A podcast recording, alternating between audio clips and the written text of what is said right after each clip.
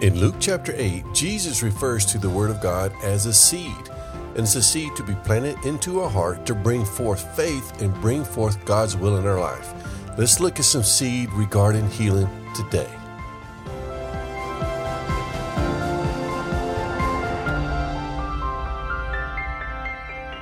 Hello, I'm Tim Dumas. Thank you for joining me for another episode of the Hope for Healing, Faith for Living podcast. As I mentioned, in Luke chapter 8, verse 11, Jesus refers to the Word of God as a seed. And the seed is to be planted into a heart so they can bring forth God's will in our life and bring forth faith in our life to take hold of God's will. The Word of God reveals the will of God. And once we know the will of God, we can actually believe Him for His will to come to pass in our life. We can take hold of His will for our life by faith. Let's look at some scripture. Let's look at some seed. Let's plant some seed in our heart. Romans chapter 10, verse 17 says, So faith comes by hearing, and hearing by the word of God. Now, another translation may say, by hearing the message of Christ. But this is what it's talking about. It's talking about the reality of who Jesus is and what Jesus has already done for us through the redemptive work. It's talking about who God is and God's will, God's plan for our life. Faith comes by hearing this.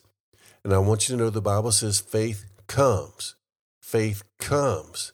Faith is something that's real. It comes to us through hearing the truth of God, His will, His message about Christ and what Christ has done that comes into our life, and faith is produced. Faith actually comes to us. Faith is not just something that we just make up in our own mind.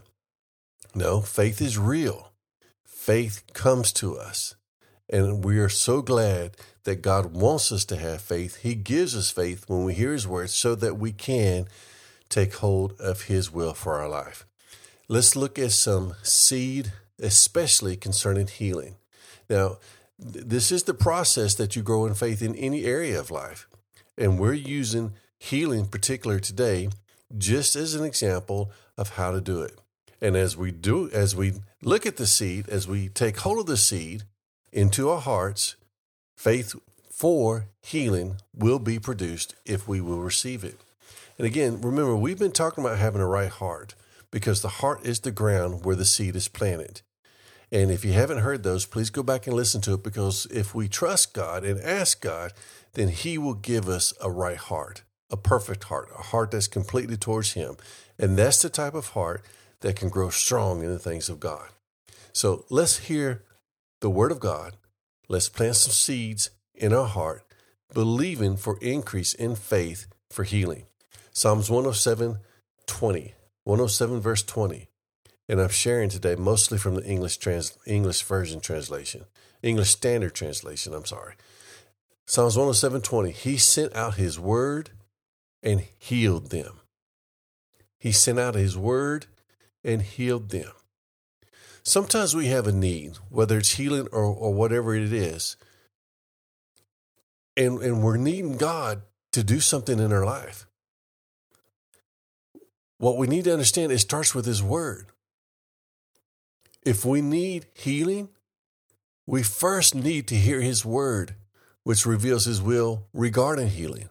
We first need His Word, which produces faith for healing. So, whatever it is that you need in life, your first thing to do is go to the Word to see what His Word says, to receive that Word, to know God's will as it's revealed in His Word, and for that Word to come into your heart and develop faith within you to take hold of His will. Don't just say, God, I need this, I need this, I need this. No, go to His Word first because that's how you receive from God. His word comes into your heart, brings to truth, brings the, to light what His will is for you, and produces faith within you to take hold of it. Okay? Psalms 107 20. He sent out His word and healed them. Proverbs chapter 4, verses 20 through 23. My son, be attentive to my words. Incline your ear to my sayings. Let them not escape from your sight.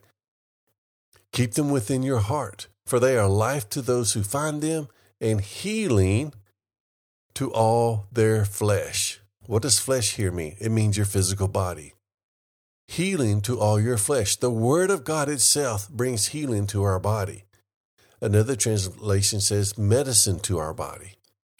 And then in verse 23, keep your heart with all diligence, for from it flows the springs of life. Again, it's all about having the right heart, ready to receive the truth of God's word. Now, let's see what God has said about himself. Because you can ask somebody what another person is like. But if you really want to know what that person is like, what they're thinking, what their desires are, you need to ask them.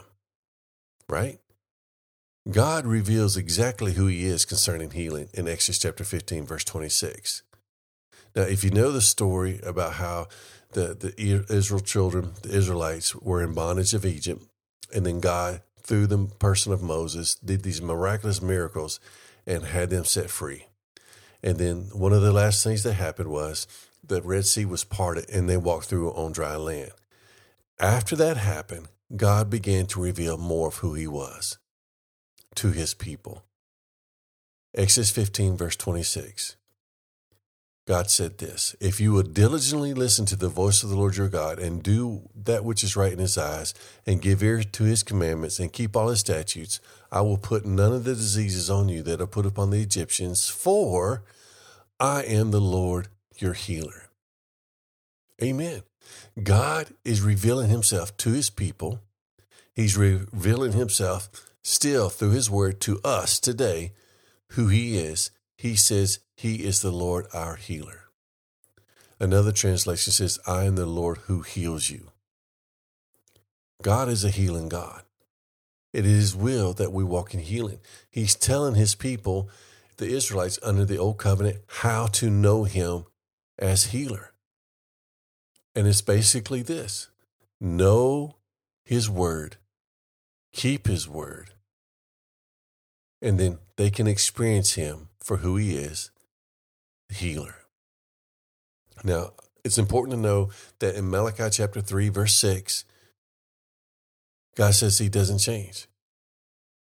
So if he ever revealed himself to be our healer, that means he still is our healer. Amen. Now, I know sometimes we have a little struggle when we read this because he says that he won't put upon us the, the diseases that he put upon the Egyptians. So, does God put diseases on people? Sometimes it's hard to understand what the scripture is saying, but always go back to the heart of God. Who does God reveal himself to be? He will never act differently than who he is.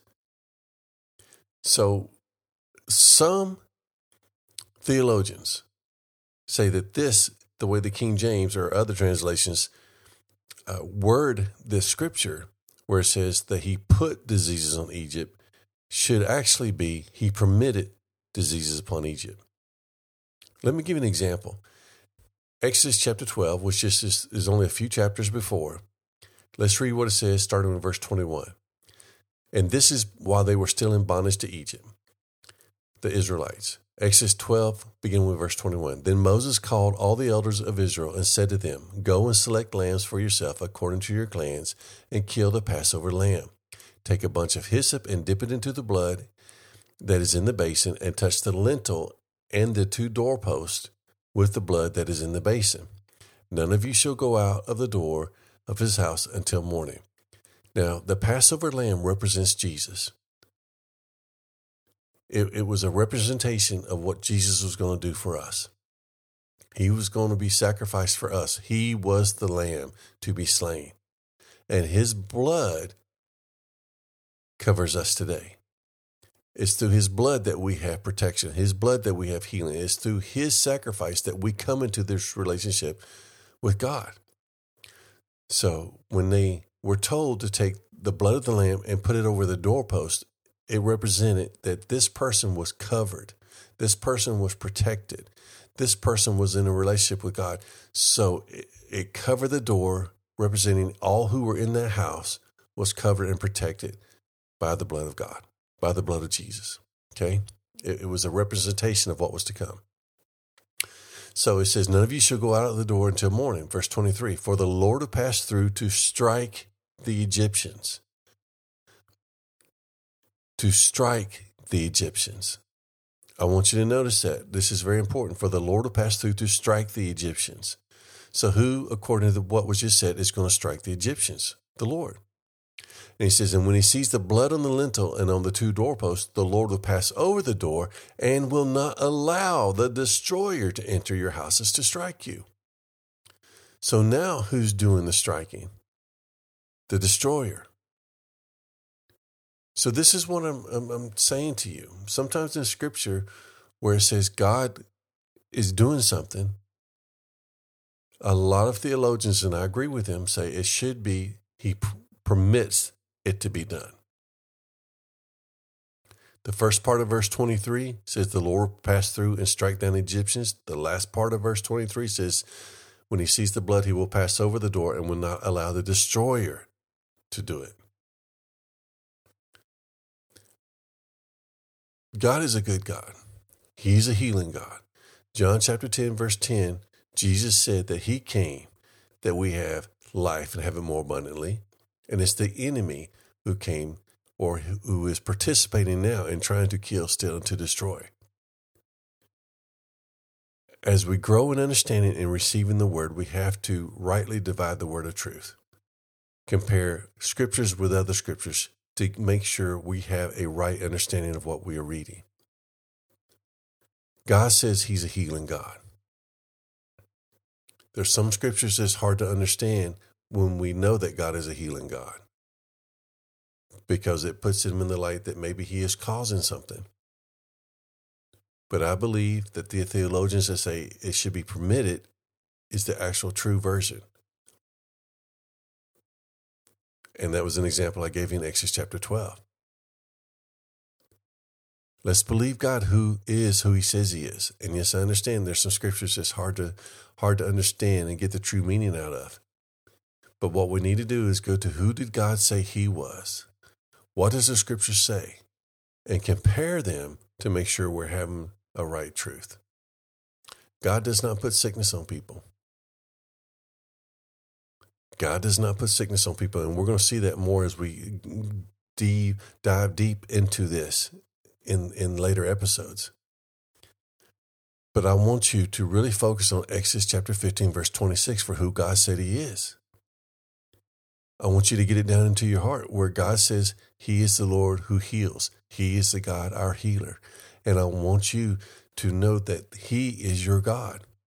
When you come into this relationship with Jesus Christ, with God through the relation through Jesus Christ, our Savior, this is who we're getting to know. God who's our healer. I want you to believe who God says He is and confess that He's that for you, that He's your healer. We're out of time, but in, in our next episode, we're going to go through some more seed and we're going to plant more seed, which is the Word of God, and it will produce in our life what God wants it to produce. Amen. Again, my name is Tim Dumas. God is our healer. Exodus chapter 15, verse 26. Thank you for joining me for this episode of the Hope for Healing, Faith for Living podcast. Until next time, may God's richest and best be yours.